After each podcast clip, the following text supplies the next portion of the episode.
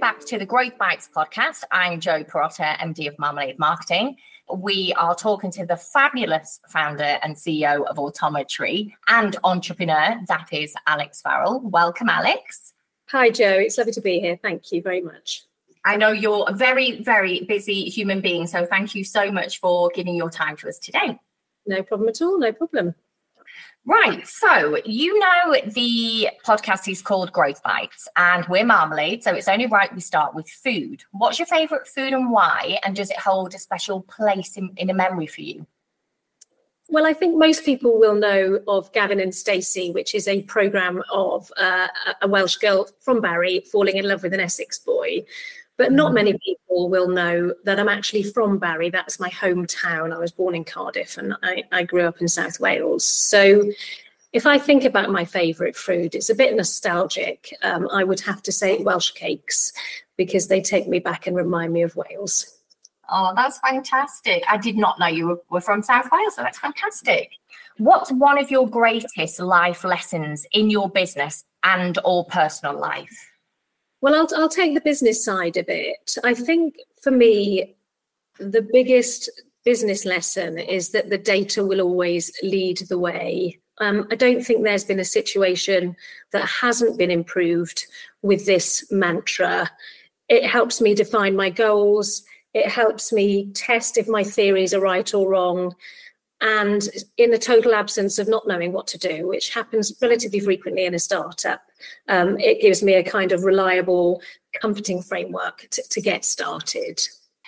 And how did you come to start your career? So, what brought you to this point? And I'm aware, and, and many of our listeners will be aware, that you uh, founded, grew, scaled, and sold a very successful business. So, you want to tell us how you got to this point in your career and a bit about your background as well? So, yes, I started in sales actually. I didn't have the most salubrious start. My first job was selling coat hangers actually on the phone. And then after that, I sold advertising in, in the computer trade press. So I started my career before actually the internet was commercially, you know, useful. But I was incredibly lucky to stumble across um, an opportunity to start a tech careers platform whilst I was selling advertising in, in the computer trade press, which was in about 1999. So while sales isn't the route that everybody takes to start a sort of career in in being a technology entrepreneur, it certainly was the right place at the right time for me. Um, I launched the IT job board in '99 when it was um, it was very early to launch a, a, a commercial website, and my background in sales massively helped me help me against the competition. So I would say um, from those sort of small starts, um, you, you can do a lot. It was opportunistic rather than anything else. I, w- I would consider myself very lucky to have ended up where I am from a from a job selling coat hangers for sure. Yeah, absolutely. So let's get into the nitty gritty now. So you have such a, a lot of insight to share with the listeners today, and especially because you have founded uh, several businesses now, you understand the recruitment landscape incredibly well. So, in your experience and your view, what prohibits the growth of a recruitment business from a tech perspective? I think it's a really interesting question and one that many of us should be really considering. And I think the first element is the sheer volume of data and the lack of a clear understanding of how to process it and, and drive value from it. We see recruiters adding thousands of candidates to their CRM every month that they never contact ever again. You know, the amount and variety of data out there is, is vast and it's just not humanly possible to review it, add it, and intelligently categorize it to drive value from it. So I would say that's that's the first um, issue that recruiters are facing, and that it can seriously it seriously can prohibit growth. I think the second thing that can prohibit growth um, is, and this is slightly dull, but I think it's fundamentally important, is having a tech stack that's badly integrated. There has never been a better range of technology tools for recruiters. You know, these are the golden days. There are solutions that are highly specialized, seriously sophisticated. But if they're not plugged in and, you know, in a way that you can logically automate sequences, they just don't work well together. You know, it's like, you know, having um, rooms in your house that are disconnected in, and having them in separate buildings. You know, we can't expect a 10 or 20 times ROI from our investment in technology if we haven't set them up properly. In this day and age, data and technical integration are two of the biggest prohibitors of growth. Thank you. Such invaluable insight. What inspires you in the businesses that you work with? So, what leaves a lasting impression? So right now I'm building a relatively new startup. I've been in it for two years. I'm building a very cutting edge technology solution for the recruitment industry. We're using sort of AI and automation to fundamentally change how recruitment owners drive value and revenue from their consultants. But what really inspires me as a result is talking to the early adopters in the industry. Um, mm-hmm there's lots of people in recruitment who've been there for a long time and they've got a blueprint for success that has worked for 20 30 years. But what got them there is is not going to help them necessarily in the future. There's so much changing out there in the playbook that's that's available. So it's inspiring for me to work with business leaders who are curious and open minded to this really significant shift that ai can um, can have on their top and bottom lines and the second thing that inspires me, and I've always said this about the recruitment industry, is the people in the industry. You know, I absolutely love the recruitment industry. The business owners are deeply commercial. These these guys or girls have set their businesses up often with no funding. You know they're absolute self-starters. They're driving large amounts of revenue very quickly. They're very very very customer focused i think it's one of the most commercial industries in the world ever. And they're, they're they're, insanely insanely commercial bunch. The recruitment sector really could teach other industries a thing or two about commercial success and and sales. They really could. So that inspires me every day. We've talked about what inspires you uh, with working with the recruitment industry. What are the failings of recruitment businesses that, if there were no restrictions with budget and time, you'd focus on fixing? So, parking the kind of bit I've already said around, you know, data being, you know, overwhelming if not well used, integration sort of prohibiting growth if it's not done properly. I think, and this is controversial, that historically there's been a big, a universal even reliance on adding headcount to drive revenue in the recruitment sector. And for literally for 25 years, as long as I've been in it, it's always been we need to grow revenue, so we're going to grow headcount. You know, it's been the only lever that recruitment owners have have pulled. I mean, they've had incremental um, success in doing sort of, I guess, sales ops and rev ops as they call it, but but it's been adding headcount.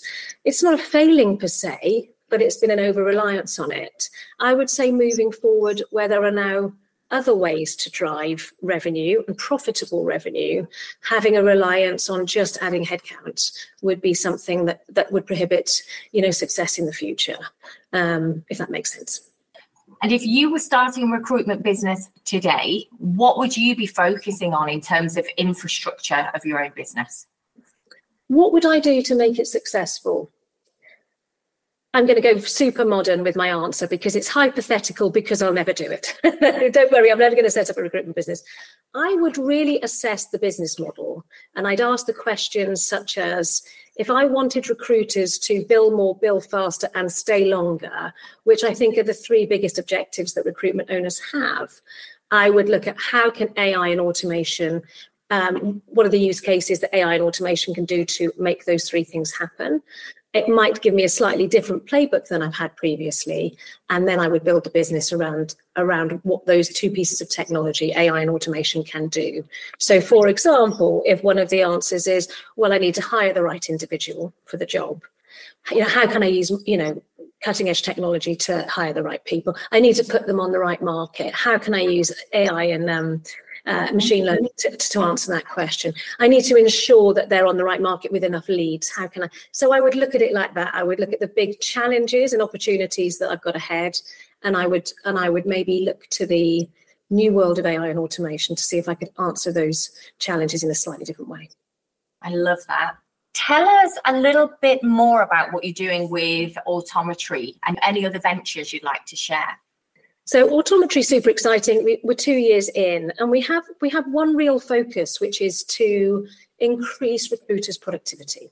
And when when when I say recruiters' productivity, I mean revenue. So we're mm-hmm. solely focused on driving revenue per head per recruiter.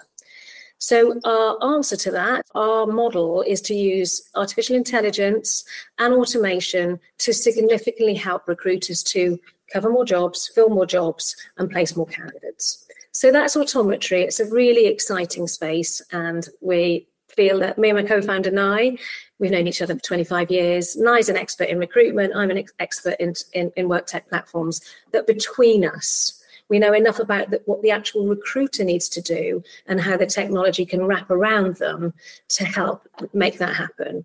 And I'm going to be really clear we are using AI to power the human. It's amplifying their positive interactions. It's not swerving through them. We truly believe there's a place for the recruiter here and that AI and automation should supercharge them, you know, not uh, navigate them. So that's autometry and we expect to see great things from that. Um, I'm also a non-exec director in a company called Hula, which is an employee experience platform. That's a really exciting space. It's much more focused on in-house talent teams than, than the sort of recruitment firms, and actually how employees engage with an interface at work, how they ask their questions of the company, inter- interact with the tech stack of their company. Um, I mean, it's it's a brilliant company. I love working with those guys. So that's that's the other role I do, sort of a couple of days a month. So those are the two things I'm focused on right now. Fantastic. Thank you so much for sharing.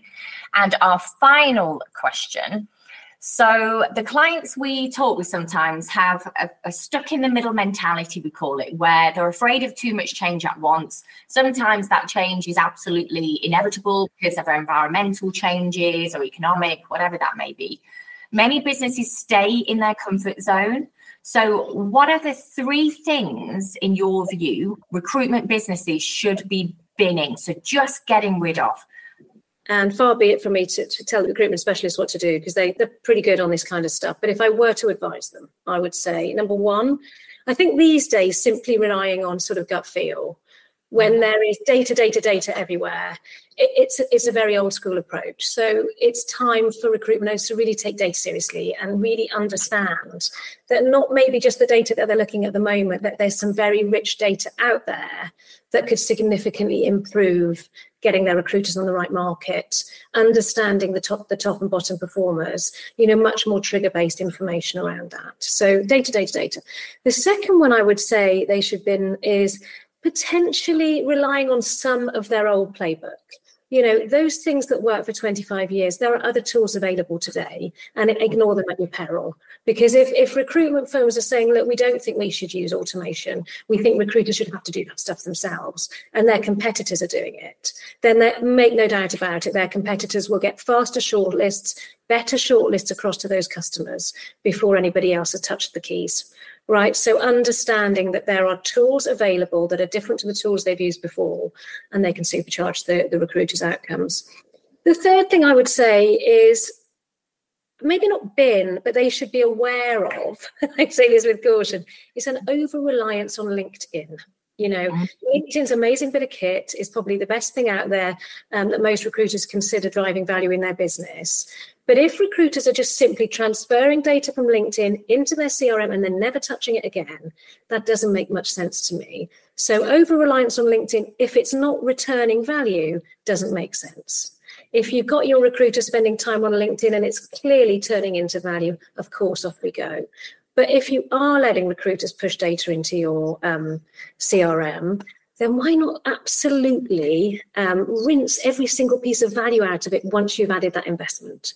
You know, there's there, there is pound notes in there. Um, we call it uncaptured revenue or unrealized revenue. So I say with caution, maybe maybe over reliance on LinkedIn is the wrong way to say it. It's it's it's using LinkedIn in a way that drives value rather than just transfers data from one pot to another. So those are the three things I'd flag up. That's such good information. Thank you for that. What did it take to scale and sell the business? So the IT job board was a was a great example for this question because we grew the business from nothing, you know, to be the biggest tech careers platform in Europe. And we sold it to a big US company. They were they were New York Stock Exchange listed, you know, and it was a textbook startup scale up exit to a trade sale buyer, you know, journey. Um, the main factors in growth really were, were, two things. The first was a relentless focus on the growth metrics. You know, I told you about my background in sales, monitoring revenue numbers and monitoring um, traffic numbers. We were a job board business rather than a recruitment business um, was relentlessly was the was the focus that, that got us growing. You know, it really was important, um, and it gave us the scale to have that kind of exit. So you know, not just monitoring the numbers, but know that we ne- we needed to be the biggest in this market, this market, in this market, if we were going to sell to a US player. So a relentless focus on growth metrics was one. The second was a joined up senior team. Um, and recruitment platforms are much more complex businesses in a way than sales businesses because the success in a recruitment platform is as much to do with marketing. They drive the traffic numbers as it is to do with sales and as it is to do with product and tech. So it's much more like a three legged stool. They all equally contribute to the success of the business. So having cohesion between your head of marketing, your head of product and tech, and your head of sales was really important. They couldn't be sort of unbalanced. And actually, they're quite different individuals, quite different functions. They can knock up against each other relatively easily. So I had an exec coach for two years prior to the sale working with us as a team. And the objective was that if I was removed from the process, that those three were still a team without me that they weren't joined to me like the spokes of a wheel, that they were a team in their own right rather than direct reports to me. So it was worth prepping for two years before the exit because when the buyers came in, they could see that it was a it was a joined up team rather than gosh, what happens if we remove one or two of them? Are they just individuals with a line in? So yes, I would say a joined up senior team would be the second thing that um, was significant to us. It, it really helped to sell the business in the in the way we wanted to. And from day one startup to sale, how long did that take? That took about 14 years. Wow. So we tried to sell it in 2008. And then after seven or eight months of due diligence, there was a global economic crisis. It was dreadful. I mean, we were literally about to si- sign the paperwork. Oh. World fell apart for everybody, not just recruitment technology companies. Sale didn't happen. You know, it took us five years to get that business profitability back to a place where we were sellable again. And we sold it to the same company that we were talking to in 2009. Go figure. Wow. Did you get more money than what was on the table initially? No, it wasn't more. yeah, so unfortunately not. But it was still a good. It was a good journey from start to finish. We actually, by the time we sold second time round, uh, we had a much more interesting business. We'd grown Germany. Germany was a very interesting place to do a tech platform. It, it, was one of the biggest challenges I've ever had. So that extra five years was um, it was hard but worthwhile. And you know you can't you can't be a, a an entrepreneur and not have a couple of you know decent downturns, recessions in your armory, can you? So, yes. And that just shows the resilience of that team and yourself to then put the turbo boosters on for another five years and then get that sale that you all had aimed for. Absolutely, but I think we also really enjoy. I mean, we had a, I had a great team there. I mean, I'm, I'm still in, very much um, in contact with them, and some of them are my investors now in Autometry. They're a they're a lovely group, and I actually enjoyed it. I think there's there's something unsaid about selling businesses that, that actually once you sell them quite sad. You think mm-hmm. it's the summit and actually you're a bit flat after it because you've spent so long solving a really interesting problem with a group of people that you really like and then you sell it and you're kind of a bit flat. So no i'm still very good pals with my IT job board lot um, i'm sad i was i was sad when it when it ended